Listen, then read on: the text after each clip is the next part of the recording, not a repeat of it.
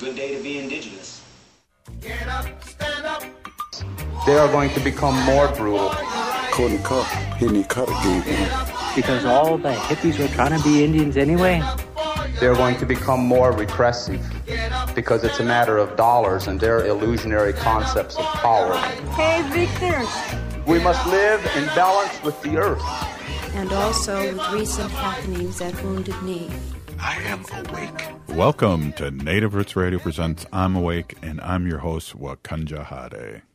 Hey, Kadagi to all my friends and relatives in four directions. You are listening to Native Roots Radio Presents I'm Awake, and I'm your host, Robert Pilot. And today, you know, we're going to be dealing with, uh, uh, we're excited to be partnering with Little Moments Count to host uh, conversations focused on early childhood and development and very interesting uh, things happening all over Turtle Island. And uh, we'll be welcoming uh, our monthly guests here to talk about how they view the role of early childhood development in creating bright futures and strong communities. So, really excited today to have that show. Uh, we've been partnering with them for a couple months here, and it's really been, um, well, you know, it's been awesome. I like using that word "awesome" too, almost to uh, to uh, a sickening uh, way. Oh, wow. Hey, for more information, uh, you can visit uh, littlemoments.org, littlemomentscount.org. And so, again, really excited today to have a couple guests on, and we're going to be uh, quizzing them and talking about good things. And and there there it is. Ogimaa popped it up there. Um, we got a couple people that'll be joining us here, and uh, we're going to have a good conversation. So I, I don't know, Ogimaa, are you uh, available? I know that you're doing double duty. Yes. Yeah, I'm here. So, husband, hi so- everybody. Welcome to Native Roots Radio Presents I'm Awake. Um, and our guests tonight are Tammy Wickstrom, the executive director of um, Aanjibimaadizing, and then uh, Babata Melissa Boyd, who's the deputy assistant in the chief chief's executive office, and they're both uh, working with the Mille Lacs Band of Ojibwe. So, really excited to hear about their early childhood education programs over there. Yeah, definitely. And then uh, we uh, talk about the news that you don't hear anywhere else here on Native Roots Radio, and that's Ogimaa's Jam right now. Um, one thing I just got to give a quick shout out to uh, Christy McVie of Fleetwood Mac, uh, my childhood uh, uh, jam there, the Fleetwood Mac band. Uh, she just passed and uh, put some tobacco out in uh, in a good way for for this uh, person. So, Ogimaa, do you have uh, uh, some news for us here that we can um, send out over the smoke signals and uh, smoke signal way here on the airwaves? Absolutely. So uh, the President Biden is hosting the second Tribal Nation Summit of his administration this week. And I do believe the first meeting of it was today. And uh, the exciting part about that is that there was uh, a representative from the Mille Lacs Band of Ojibwe uh, who joined there as well. Uh, so Mille Lacs Band of Ojibwe here in Minnesota um, is one of the larger and uh, more well-known tribes, and I do believe it was the um, chief executive uh, Benjamin who was there. Chief executive Melanie Benjamin was there and served as a panelist on the language revitalization with the um, with uh, Interior Secretary Secretary Deb Haaland today. So um, this White House Tribal Nations Summit um, has a lot of things that they kind of want to um, get completed. Um, President Biden has prioritized relationships with the tribal nations and there's hoping to build on respect for tribal sovereignty and self governance. Uh, the tribal con- consultation and input, uh, they hope, was going to produce some lasting changes and help impact lives of tribal leaders and citizens for generations to come. Um, the president is expected to sign a new memorandum establishing uniform standards to be implemented across all federal agencies regarding on how tribal consultations are conducted. These standards uh, are obviously in response to input received from tribal nations regarding tribal consultation and would ensure more consistency in how agencies initiate, provide notice for, uh, conduct, record, and report on tribal cons- consultations. And the presidential memorandum is also going to require annual training regarding tribal consultation for federal employees who work with tribal nations or on policies that have tribal implications. It doesn't specifically say on the whitehouse.gov website what tribal consultations are are to be included in this uniform standards memorandum but i'm really hoping that environmental uh, uh, environmental uh, excuse me, environmental projects are going to be included into this. Um, Robert, we know that in the case of Dakota Access or DAPL, in the case of Line 3, and now as we come into cases with uh, Line 5, both in uh, Wisconsin and Michigan, that tribal consultation has been something that is brought up in these cases against these companies. Um, completing these massive projects over and over again, right, Robert? Yeah, definitely. Um, we got to be uh, at the table, and I think, you know, just uh, having that out there that we are, and I know um, uh, we need to, in a good way, uh, be out there and uh, speaking our needs because. Uh, as it's been said on this show, we where our lands are, we have seventy percent of the natural resources out there, whether it's gas or whatever. So um, we need to be consulted, Ogimaa. Absolutely. Um, also on the agenda for this is implementing tribal co-management and co-stewardship of federal lands and waters.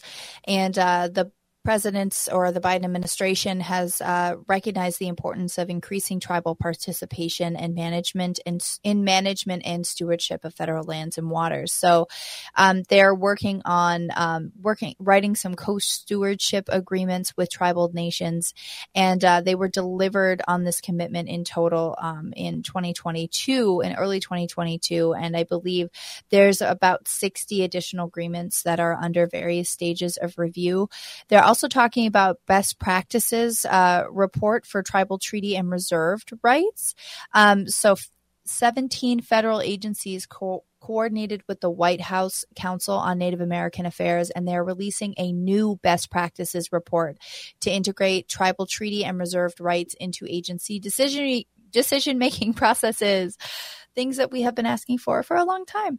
And there's also going to be, in addition to that presidential memorandum on uniform standards for tribal consultation. There's also going to be new tribal consultation policies that um, are expected to be included. And much of this was talked about today. And I do believe that the um, day one is today. And I do believe there is a two day summit. Um, I think they have one tomorrow. Um, I can't really find any confirmation on how long it lasts, but this is the second one in 2022, or excuse me, the second one since um, Biden has come into office, and this is really um, exciting to see the Biden administration from such a high office and at the federal level taking an interest in Native American affairs. Um, Robert, I have some local news if we have just a quick minute here. Did you hear what uh, MIGIZI was up to? No, hey, give it to us. We got a minute left. Yeah, MIGIZI is a nonprofit, um, and they are focused on development and education, continuing education for Native youth in the Twin Cities. And uh, they worked on restoring and honoring sacred land at the Bruce Vento Nature Sacred Secretary, also known as the Wakan Tipi Center site. Uh, so they laid down seeds of different native prairie grasses to bring life um, into that area um, last week, and then they hope to really work to keep those places sacred. So um, CBS did a really great uh, video on what happened there, and uh, the Lower Phalen Creek project and the uh, future home of the Wakan Tipi project. Uh, also, really great things for uh, people to uh, take a take a look around and get involved in, as well as uh, MIGIZI Communications. So, if you're in the Twin Cities area, make sure you uh, take some time to support those as well. Awesome. Uh, good words there, Ogimaa. And hey, just give a shout out to everyone to what we got upcoming next here. Absolutely. Up next, we have Little Moments Count, and we are going to be with uh, Babata, Melissa Boyd, and Tammy Wickstrom from uh, Mille Lacs Band of Ojibwe Early Head Start. Right on. Hey, you're listening to Native Roots Radio presents I'm Awake, and we'll be back after this short break. And again, Pini Gigi Ogimaa for the news and updates. Uh, really well done and well, uh, very much needed. We'll be right back after this short break. Uh, stay with us.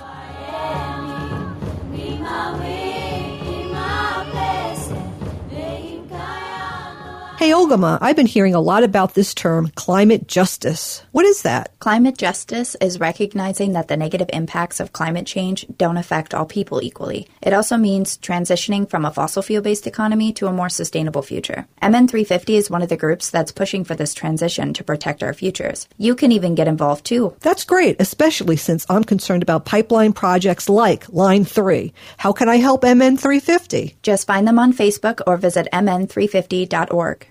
I heard sex trafficking happens a lot in Indian country. What is that? Here are some of the real reasons why sex trafficking happens in Indian country. Unequal gender roles that were forced on us by colonization. Communities don't have enough resources. Silence around domestic and sexual violence. Lack of attention and justice for missing and murdered indigenous people. There's a lot of behavior that keeps our communities out of balance. These are just a few true reasons why Native communities are targeted by traffickers. When these acts of violence happen in our communities, it opens us all up for exploitation. Sponsored by the Minnesota Indian Women's Sexual Assault Coalition. Health insurance that fits my budget? I'm covered.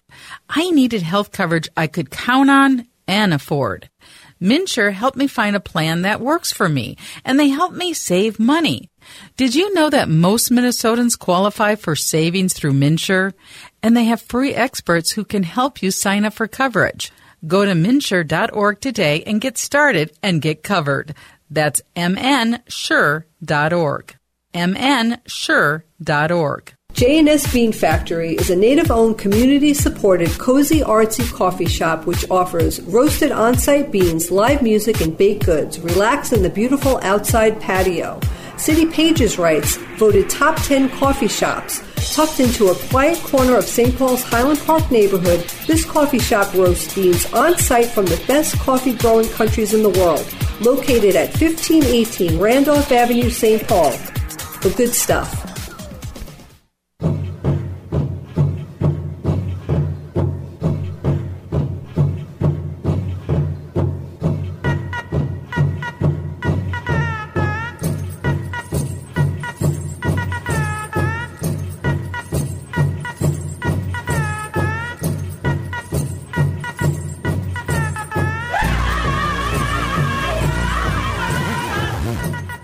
Welcome back to Native Roots Radio presents I'm Awake, and this is Robert Pilot. This portion of Native Roots Radio is presented in partnership with Little Moments Count. Little Moments Count is a statewide collaborative focused on helping parents and caregivers learn about the importance of brain development in the first three years of life.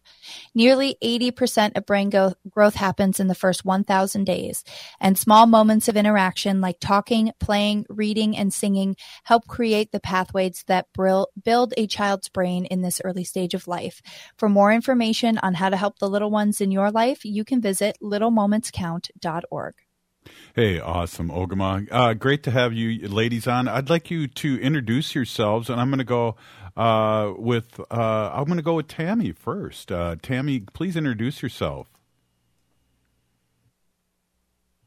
You are on mute, and I have the coffee mug right here to show you that you are on mute.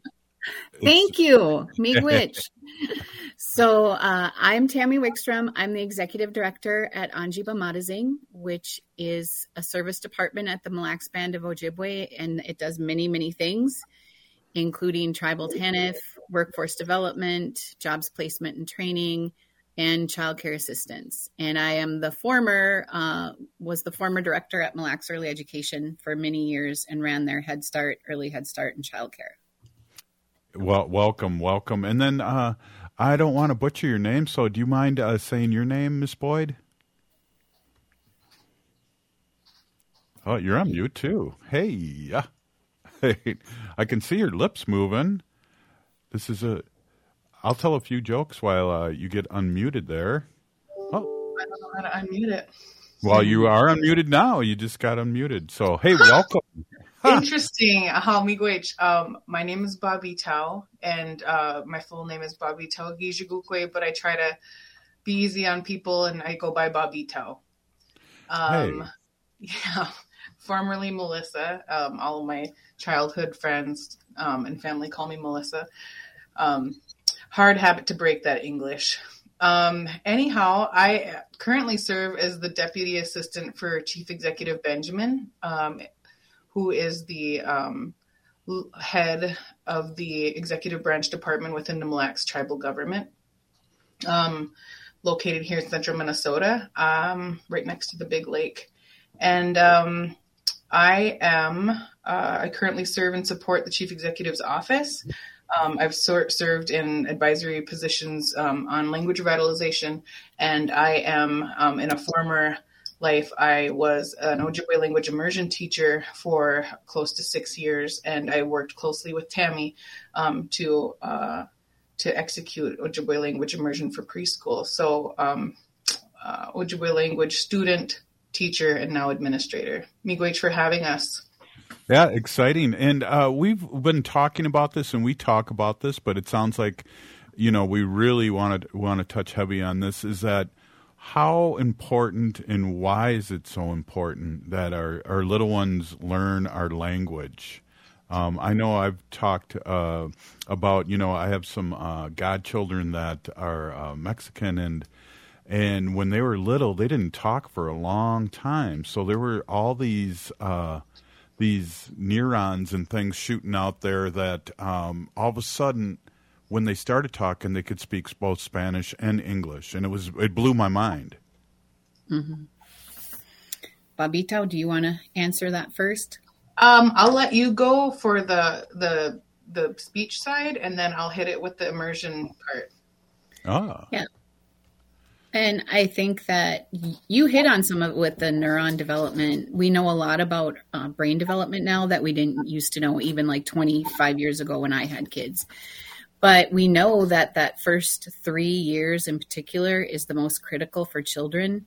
And the more things you do with them, um, and that includes language and touching and physical activities. But the more things that children are exposed to, the more neurons they build or those pathways in their brain. And it's easier for little kids to learn language. And just like your example with your with your little children in your life, they have learned that language so much easier. And now as an adult, when I'm trying to learn Ojibwe, it's extremely difficult for me because all my pathways are geared towards English, right? So we want to be able to expose children when they're young while their brain has that kind of elasticity or that that kind of ability to learn and adapt and shape more than we can as an adults and are kind of fixed in our way.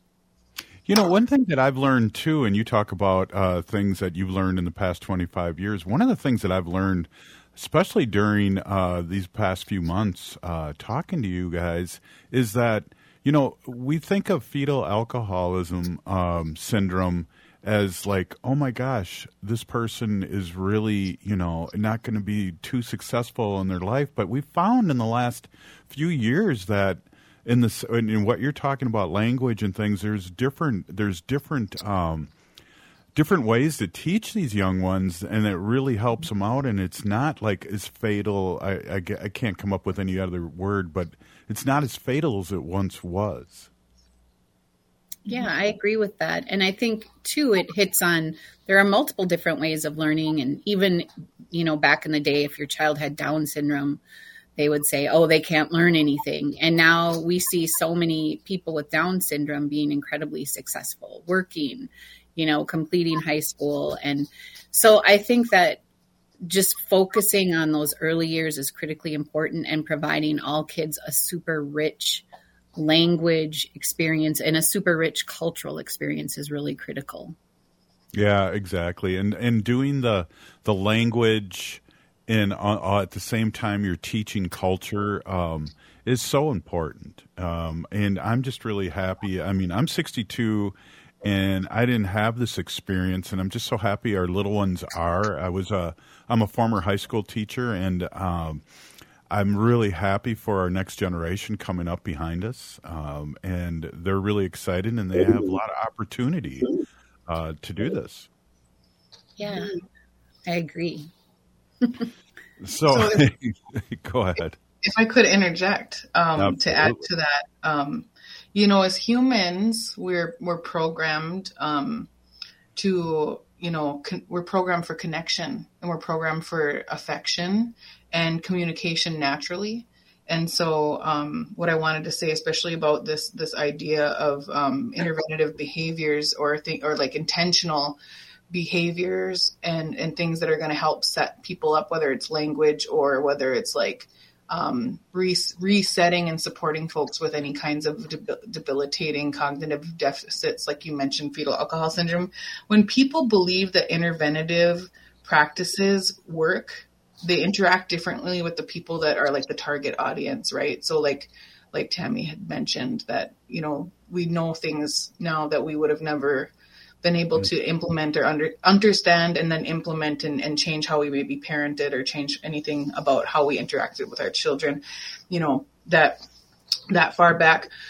Um, the I wanted to mention something about the um, yeah, so the the the language, hearing more than one language for children, it is not a, a, new thing for children to be multilingual, and it's a very common thing in, um, I would say, on the African continent in Europe, it's very um, it's a very normal thing for people to have like a, a national language and then other languages um, uh, in order to in order to in order to function. Um, you know, uh, there's a lot of business being done done amongst different countries, and so um, uh, on a call today, I just heard you know, and it really stuck with me that um, the United States is notoriously a monolingual, you know, country, and so it's been a it's been um, there's a couple of things like you know later on in the conversation that I like to mention about how um, how intervention and supporting language revitalization, efforts are not just about implementation in preschool or implementation um, in a tribal setting, but also just there's a lot of work that's being that's that's being done with external, you know, um, American programs and partners, and then also internal tribal partners. Wow, that that's a really good point, and uh, you know, it's it's easy for us, and the way I've been taught, because again, you know, the colonized way is that we're we're above it all, and you should learn English, and and this is the language, and come and assimilate, and um, you know, that's really a great, great, great thing to to bring up. Is that that's not the way other countries uh, uh, do it.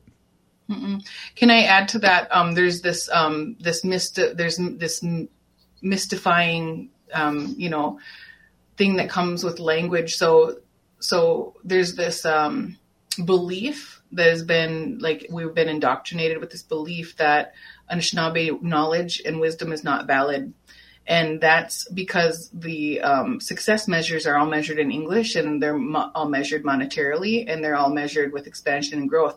And that's not necessarily a bad thing. I think that um, I think that the the the the disheartening piece is that we've been convinced that our, our language is not valid. Therefore, the cultural practices and our relationships with the natural world are then not valid. And so we're raised um, generationally with a belief that that's that's how things are. And I think that um, language learning is much much more than just being able to um, express something in a different uh, language other than English.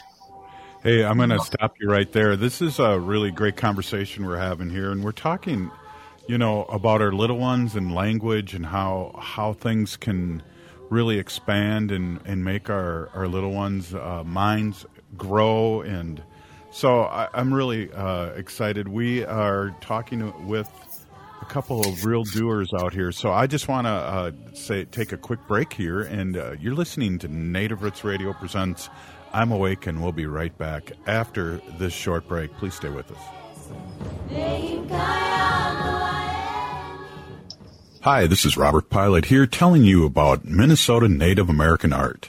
Did you know that Twin Cities is known for native art? Well, if you're not familiar, then check out All My Relations Arts. It's a program that seeks to increase the visibility and value of these incredibly talented American Indian artists in all forms of art while honoring the history and the presence of indigenous cultures. And right now, All My Relations Arts is showcasing Rosy Simas Dance, she who lives on the road to war. This is an immersive installation dance performance created by Rosy Simas in response to global loss and the collective need to come together in peace and reconciliation. She Who Lives on the Road to War is a place for visitors to rest, grieve, console, and meditate. Performances will take place through mid-December. Find the performance schedule at allmyrelationsarts.com. I love all the indigenous art here in the Twin Cities and I hope you can enjoy it too. allmyrelationsarts.com. As we head towards colder weather, it's important to make sure you're up to date on vaccinations and protected from COVID-19. The Native American Community Clinic is now administering the updated Pfizer bivalent booster. The updated bivalent booster helps protect against the original COVID-19 strain and against newer Omicron variants. And it will help restore protection that has decreased since previous vaccinations. People age 5 and older are now recommended to get an updated bivalent booster dose at least two months after their last COVID-19 shot. That means the bivalent booster may be given after a person's primary series or after their last booster shot, regardless of what brand you received before. Even if you've already had COVID-19, you should get vaccinated. Right now, at the Native American Community Clinic, you can get COVID-19 vaccines, including updated boosters, at the same visit as other vaccines. However, if you've received a recent monkeypox vaccine, you may need to wait four weeks before you can get a COVID-19 vaccine, and you should discuss this with your provider. Schedule your vaccination appointment with the Native American Community Clinic by calling 612-872-8086. Minnesotans age 65 plus might qualify for Health Partners Minnesota Senior Health Options. The plan includes personal support, coverage for medical prescription drugs and dental, plus over 30 extra benefits. Eligibility information is available at healthpartners.com slash one plan. Health Partners is a health plan that contracts with both Medicare and the Minnesota Medical Assistance Medicaid program to provide benefits of both programs to enrollees. Enrollment in Health Partners depends on contract renewal. Hello, Minnesota. This is Thom Hartmann, and you can catch me every weekday from 11 to 2 right here on AM 950, the progressive voice of Minnesota. It's smart radio for smart people. Now, more than ever, we are being faced daily with the topic of human mortality, and for many people, estate planning has been top of mind. Getting your estate planning done now can be easy and cost effective. Schromen Law offers virtual options for initial consultations so that new clients can safely initiate the process. With many facing uncertain financial situations, Schromen Law also offers affordable fees for legal documents. Learn more at schromenlaw.com. That's S C H R O M E N law.com. Would you let animals pick your insurance? Do you really need to experience mayhem to get the best rates? Or how about a celebrity quarterback or fake university saving you money? There's a lot of marketing stunts when it comes to insurance, but what you really need is someone looking out for you. Call Array Insurance, and they will work hard to find you the best insurance coverage and rates. So avoid gimmicks and call Cheryl at Array, 763 504 3067 or arrayinsurance.com.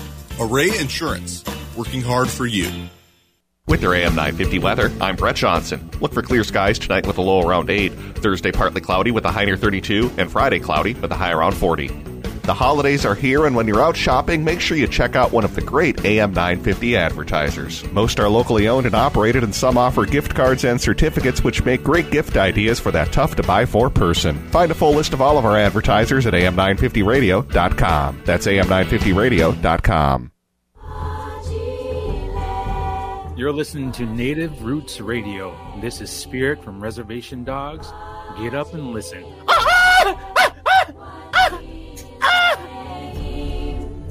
Welcome back to Native Roots Radio presents I'm Awake, and this is Robert Pilot. Native Roots Radio is excited to be partnering with Little Moments Count to host conversations focused on early childhood development. So we have guests here tonight uh, from the Mille Lacs Band of Ojibwe talking about uh, early childhood guests, and we'll be, or excuse me, about early childhood projects that they have going, uh, especially with language development for Ojibwe. And we'll be welcoming monthly guests to talk about how they view the role of early education development in creating bright futures and strong communities. Hey, thank you, Ogimaa. Hey, we are uh, on the Civic Media Network, which is all over Turtle Island, and I want to ask or ask you to tell us about uh, the Mille Lacs Band Ojibwe. We have a lot of people all over the country listening to us, and they're not as cool as I am that know about these Minnesota tribes, even though I'm Ho Chunk and you know we're the sacred voice. Uh, so, Tammy, can you talk a little bit about that, or both you guys talk about that? Uh, what? Who are you guys? Uh, well, I think Bob is probably a better person to answer, but it the Mille Lacs Band is an Ojibwe tribe, one of seven. I hope I'm getting it right. Yes, seven in the state of Minnesota, and um, it's located in central Minnesota on a checkerboard reservation, which means the land, you know, the reservation land's all spread out.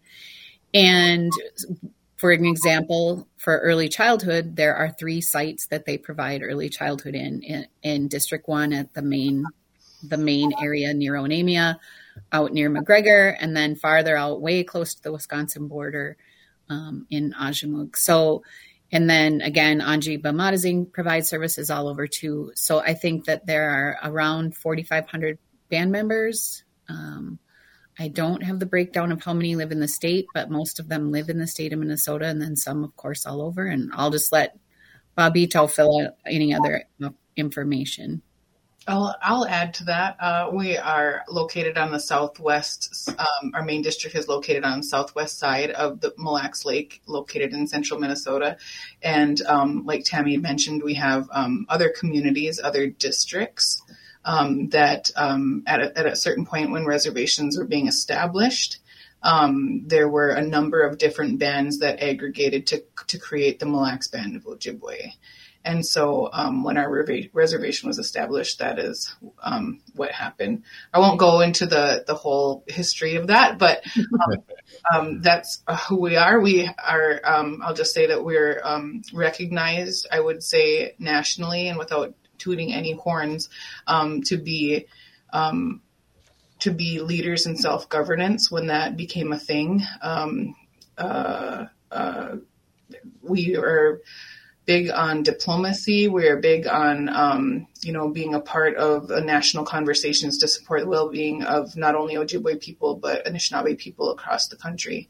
Um, so that that's who we are. Um, we are part a, a, part of the Minnesota Chippewa tribe, which um, which is uh, the six constituent bands, um, not counting Red Lake, um, and uh, I think that's who we are, Ojibwe Anishinaabe people. That's a good one. Oh, I just found out, um, and uh, I have to always bite my tongue, but I found out uh, just a, a, couple months ago that I have some Ojibwe blood too, and uh, that's yeah, easy, easy. The lieutenant governor really loved it when I told her that. it's just like, hey, hey, hey, easy. I think See? I do. Maybe I. I knew there was something I liked about you. that's what she said too. hey, that's uh, so. You guys are doing exciting work with the the Mille Lacs Band, and um, so we talked a little bit what the childhood education looks like, but that's can we dig a little deeper into that? Uh, what what uh, you know we're talking generally about language about people what is what are you exactly let's dig a little deeper in that what are you exactly doing um, about childhood education up there. Can I start that off, Tammy? Sure. oh man, I have a really, I have a great one. So, so Tammy, Tammy, I like to, I like to honk her horn. Uh, she is our resident Head Start expert, and and she's been a part of understanding Head Start, how it works, and how to implement it. Um, and and it really is um, highly knowledgeable in all the Mille Lacs band governance processes that helps move things forward um, that we're that we're building within the Head Start um, framework, right? So um, I'll I'll just say that prior to um, joining and creating um, um, an immersion setting within the Head Start in the Early Childhood Center that that Tammy oversaw and developed um, I was in a master apprentice program and I was paired up with fluent speakers part of the week. And I, and I just, I came to Tammy and I'm like, Hey, I want to, I want to try to figure this out. So I was plugged into a preschool classroom where I just, I witnessed and I was exposed to, you know, lead teachers and assistant teachers supporting children, um, with all types of, you know, very basic behaviors and trying to like show them age appropriate, um, uh, uh, age appropriate experiences and then trying to get them to hit certain benchmarks, right? Get them ready for kindergarten. Like that's the goal. And to also be a supportive buffer for anything they might be experiencing outside that we don't really have control over.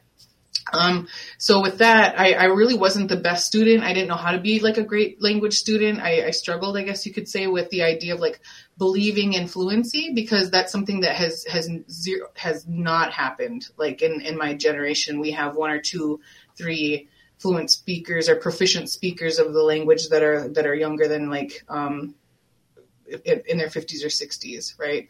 So, um, so struggling with that, but being exposed to the classroom over time, we were ready to move into like an immersion space once we like really got um, uh, kind of co- more confident. Um, and so, with the um, su- support of Tammy and um, the the and the fruition of a of a whole early childhood child's early childhood center that was um, renovated and expanded from six classrooms to 17 classrooms. Um, we I just ran with that and I tried to make sure that I had a space and you know I wanted to make sure that um, that little Anishinaabe children knew and understood and were exposed to fluent speakers um, because we have the recipe right? We have all of the the components. We have fluent speakers. We have the facility. We have the self governance and and self determination we have um, you know, I was I'm very passionate and still very passionate. And then we had a very supportive ally in Tammy, and with that, we were able to um, mobilize that immersion classroom. And um, I can let Tammy talk a little bit more about that. But the early childhood piece, um, we've always had a really excellent program, and uh, and we we made it even even better by offering um, you know Ojibwe language immersion experience for preschoolers. Mm-hmm. Yeah, wow, I, yeah, I think what it takes sometimes is just saying yes. So Bobito came to me and she's like, I want to do immersion. And um, I didn't even really know her that well. And I was like, okay, I think we could do it. And really, we went into it knowing nothing about immersion. So I just want to say that straight off the bat. We like basically knew almost nothing. And so we had some bumps and bruises along the way, but I think it was still successful. And uh, Babita was learning language as she was teaching it to the kids. She's a great fluent speaker now, much more than she was then. So it's sometimes a learning curve for the teachers as it is with the kiddos. Um, and at that time, we had four four grandmas who worked with our program, and they would come in every well Monday through Thursday, and they would be available so that Babito could ask questions, and they would go to visit other Head Start classrooms, and they would go into the immersion classroom and those grandmas were just like a really great resource for the whole program. Um, you know, when people had cultural questions, then some we, someone would go ask the grandmas. Typically, it was me or Bobito. You know, someone would go ask the grandmas those that question. But I think building some of those resources into your programs is a great way to start language and culture. Like having having the grandmas, having Babito, and sometimes just saying yes to things, even when you're not really sure how they work and just trying to figure it out as you go along. Wow, that's exciting, Babito. Uh, do you do you feel like I've heard uh, as an adult here, and I'm just shifting gears here. One way too to learn our language is is replace it, whether it's once a week or once a day. Learn what that word means, and then d- never use it again in English. I mean, uh, have you heard anything like that? Yes, and um, and I've also been supported when I was in my early stages and not um, not knowing how to like put words and phrases together or memorize things. That um, you know the the words that we use most frequently throughout the day especially as parents like put your shoes on put your food away you know put wash your wash your hands brush your teeth. Things that we're going to say repeatedly to children um, those are the things that are things you want to learn first. And so once you have those down your body um, your your body your mind your palate everything connects so that those things start coming out more effortlessly. And then um, and then as you are able to have like main commands down, um, you can you can make you know you, you, can manipulate it and make it what you need to make it um, so that you can add color to what you're what you're trying to express. Mm-hmm. Wow, that's a really really good point. Uh, wow. I, I, like that, and especially if you're talking to little ones that are that are learning this language, it's so important. And uh, you know, we have a lot of people uh, commenting, and it's just awesome. About I, I see Nina has said uh, even if kids understand the language, they hear it all the time.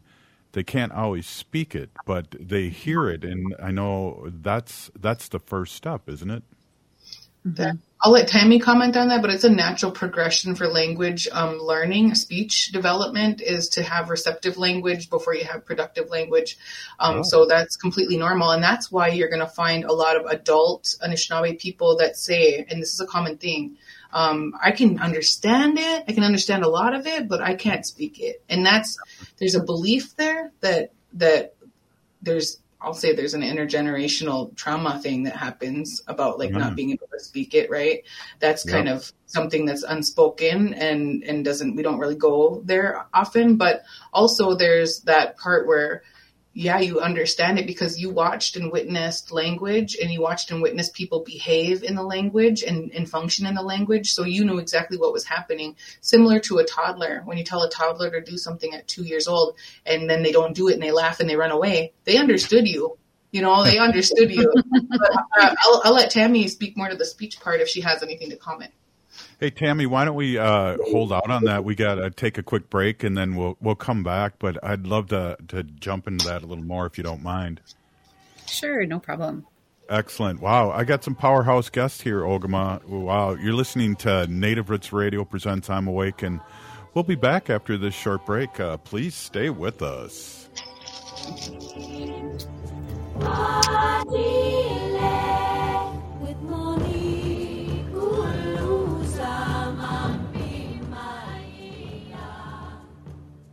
Hey, Ogimaa, I've been hearing a lot about this term, climate justice. What is that? Climate justice is recognizing that the negative impacts of climate change don't affect all people equally. It also means transitioning from a fossil fuel based economy to a more sustainable future. MN350 is one of the groups that's pushing for this transition to protect our futures. You can even get involved too. That's great, especially since I'm concerned about pipeline projects like Line 3. How can I help MN350? Just find them on Facebook or visit mn350.org.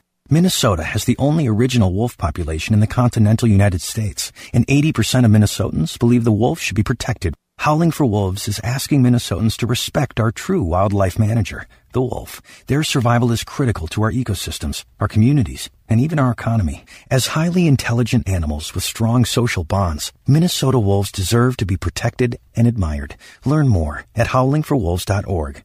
Let's live and let howl. Health insurance that fits my budget? I'm covered. I needed health coverage I could count on and afford. MNsure helped me find a plan that works for me, and they helped me save money. Did you know that most Minnesotans qualify for savings through MNsure? And they have free experts who can help you sign up for coverage. Go to mnsure.org today and get started and get covered. That's mnsure.org. mnsure.org. Hey, Wendy, what are we doing for dinner after the show? How about we go to J. Selby's on 169 Victoria Street in St. Paul? They have a delicious plant based menu that's compassionate and environmentally sustainable. I'm getting their spot on vegan Big Mac, the dirty secret. You can pick up and they deliver within a five mile radius, or you can call them at 651 222 3263 or visit jselbys.com. Well, you sold me one. Let's go order at J. Selby's tonight. I'm hungry. This is Winona LaDuke of Honor the Earth, and you're listening to Native Roots Radio. I'm awake. Welcome back to Native Roots Radio presents I'm Awake, and this is Robert Pilot. This portion of the show is brought to you by MNsure. If you need health insurance and you don't know where to start, MNsure has free expert help that will walk you through your options and find a plan that saves you money. And this portion of the show is also brought to you by Howling for Wolves, protecting wolves for future generations.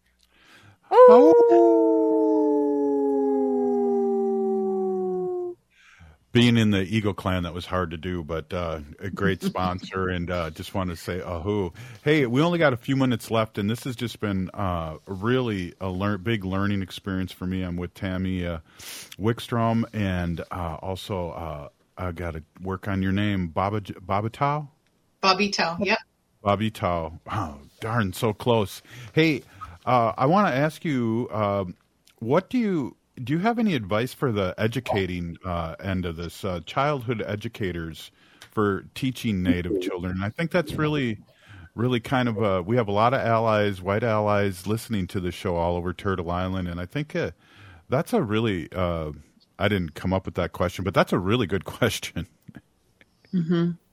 Um, so I can I answer first, Bobito? Are you okay? Absolutely. But, yeah, I think that a lot of things that you can do again is go back to the just say yes, but I also think that you have to also educate teachers. Just like I said, Bobito was learning as she learned with her students.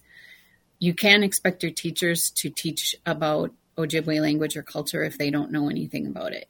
And and they could be Ojibwe and not know anything about it because some people weren't raised that way, right? And so we need to put that into like even professional development. And we need to make it a goal. We used to have a goal, which is really kind of a small goal, but we had a goal for our staff to learn 10 Ojibwe words every year, which is super small, you know, in a language. But that was like a continuing, ongoing goal is like every year you just add to your language. And I think that could be a goal for teachers in, you know, tribal Head Start all across the country is you know, I'm going to learn more myself. I'm going to add words to my vocabulary. I'm going to learn those common phrases like um, Bobito talked about, like, um, you know, sit down, let's eat, um, you know, line up for the door, like all those things that you might need and learn them. And another thing that we did, we have fallen away, but we need to start doing again is label stuff. You know, label yeah. the chair with the Ojibwe word, label the door with the Ojibwe word. Um, and ask the parents what their children's Ojibwe name is and mm-hmm. that they can use their Ojibwe name instead of their English or, or white name or whatever, you know, so that you could use that if that's what the parents would like. And then another thing we did, um, I'm going to say that Bobito headed that, but we held a big mass naming ceremony one time at Early Ed for a bunch of the families whose kids didn't have a naming uh, Ojibwe name. So, you know, there's lots of little things that you can do to support it. And I'll let Bobito add into that. so to, to, comment just on the naming um, it was not anything that was uh, like thrown together or like um, you know uh, Dabenak, right so but it was something that the fluent speaker namer was able to make themselves available for the whole day. And so we had families come in, bring their own food, bring their tobacco, bring their kids, and then Beijing like one at a time. They, um, we just, were, we were there for like 15 hours trying to get them all through. And I think we did like 40 kids one year and we like, and adults came, you know, like parents and grandparents even came to get named who missed out on that for, for whatever reasons. Um, but going back to like, um, what would you say to education professionals at this point? And I, to get to like open the floodgate is um is like Tammy said, just say yes. Find a way to say yes. Huh. Find a way to say yes. And um, uh, there aren't any restrictions on on federal funds as far as like Head Start and early Head Start. The the Head Start performance standards allow for um, mon- for immersion, for Ojibwe language support, for or for um, Anishinaabe language revitalization support in the classroom, and um, and and think about what kinds of policy changes you can make, what kind of legislation changes you can make within your own tribal government to support your own language revitalization efforts instead of relying on this like guardian ward relationship that we have with the federal government to make sure that they're providing for us. We need to provide for ourselves first and we need to take initiative first as a people. That would be one thing. When it comes to like individual support for a teacher, it would be like if I was talking to an administrator, I would say, please make sure that there's time for them to study. Please make sure that there's time for them to to decompress because to think in another language that you don't fully know is so challenging. And to try to express that to children who don't understand, that's a whole nother challenge because preschoolers are a challenge and it takes a special person to work in preschool as it is in English in a language that the children understand already. So, um, so I would say uh, opportunities and support for any professional development, both second language acquisition and um, any work that they can have with fluent speakers in their community to make that make that happen because um, language death is a real thing. And I know that there may be people listening who do not have living fluent speakers anymore, and my heart goes out to them. Um, the people who have fluent speakers living right now need to take advantage uh, need to take advantage of that because if we don't have language maintenance where we're making as many fluent speakers as we are that are passing then we are going to experience this place where we don't have any fluent speakers left for those of us who do at this point. So, um, and that's where the real hard work starts. One of my mentors told me, um, Migizi, he told me like, that's when it, that's when it's going to get hard. Right. Mm-hmm. So, um, so I would say that like find a way to say yes, find a way to champion it, support your, support it. And no matter how challenging it is, it is fundamentally right to teach Anishinaabe children the language that is intended for them. It's for their spirit. It's mm-hmm. for their ritu- religious rituals, even if they're not familiar with them. Their spirit knows, right? And yeah. and and so that's what I would um, to, to and to not believe that our language is not valid, our knowledge is not valid. To know that we can be smart and um, intellectual Anishinaabe people in more than one language. Mm-hmm. Wow, Bobby T, that that's uh, Bobby Tao, that's uh, awesome. I, I, what really hit me too, what you both were talking about, is the community, uh, the community involvement. Um, to have a naming ceremony, to have the community in there, and I'm sure there was there was food and laughter and and things that make it in a good way that really really makes our hearts soar. And I know um, I had a relative who found out uh, that they're a relative and went to a powwow, and um, she started crying when she heard the drum. And just to experience that secondhand and watching somebody that spirit hits deep, I, I just have to uh, just to agree hundred percent what you just said there about you know it's it's our right you know to know these things.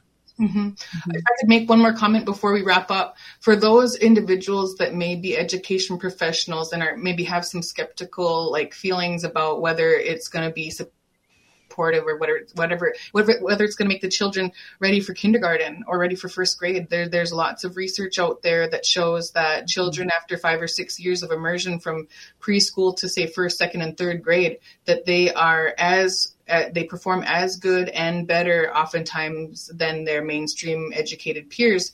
And the reason for that is that you have multiple things happening when you're learning more than one language in the brain. It really is a strengthening thing, even though we talked earlier about there's a lot of silence at first because they are really trying to figure it out. They are trying to figure out that, like, if you're hearing two different languages your, and your brain doesn't know what's going on, it's going to take some time and it will happen it's proven to happen. There's yeah. research on it. Um, so those people who may be skeptical about it, please do your do your work, do the work that the good work um, of believing in what you were given as a as a people. Um, that that is what that's at the end of the, at the end of the day. That's what we rely on. You know. Mm-hmm. Um, wow. I, yeah. Yeah, there it is. Tammy, uh, we only got a minute left. Do you have any uh, last thoughts? Thank you, uh, uh, that's uh, that was an amazing statement, by the way. I'm kind of I'm kind of uh, a little emotional about that. Thank you. And Tammy, mm-hmm. you have I, I just want to say that if you are looking for support in Ojibwe or you want to learn Ojibwe, I'm just going to throw this out there that Aanjibimaadizing and the Mille Lacs Band of Ojibwe, with the support of the tribe, has developed Ojibwe for Rosetta Stone, and the first level is out, and you can sign up for it. And if you are um, enrolled in a federal tribe or a First Nations Canada individual, it's only $25 to access the program, which is very minimal. So, and, and it's available for anyone. Anybody can purchase it, and that's at anji.org. I think Bob Tao put it in the chat. But I, I just want to say that that's a great tool. We just launched it this year. We've only had it out um, maybe eight or nine months, something like that. And so, you know, I think that's another way is if you're really interested in teaching language to little kids, start trying to learn it yourself. Perfect. Thank you. And we'll be back tomorrow. Thank you so much for uh, stopping in and being great guests. Thank you so much. Miigwech. Miigwech.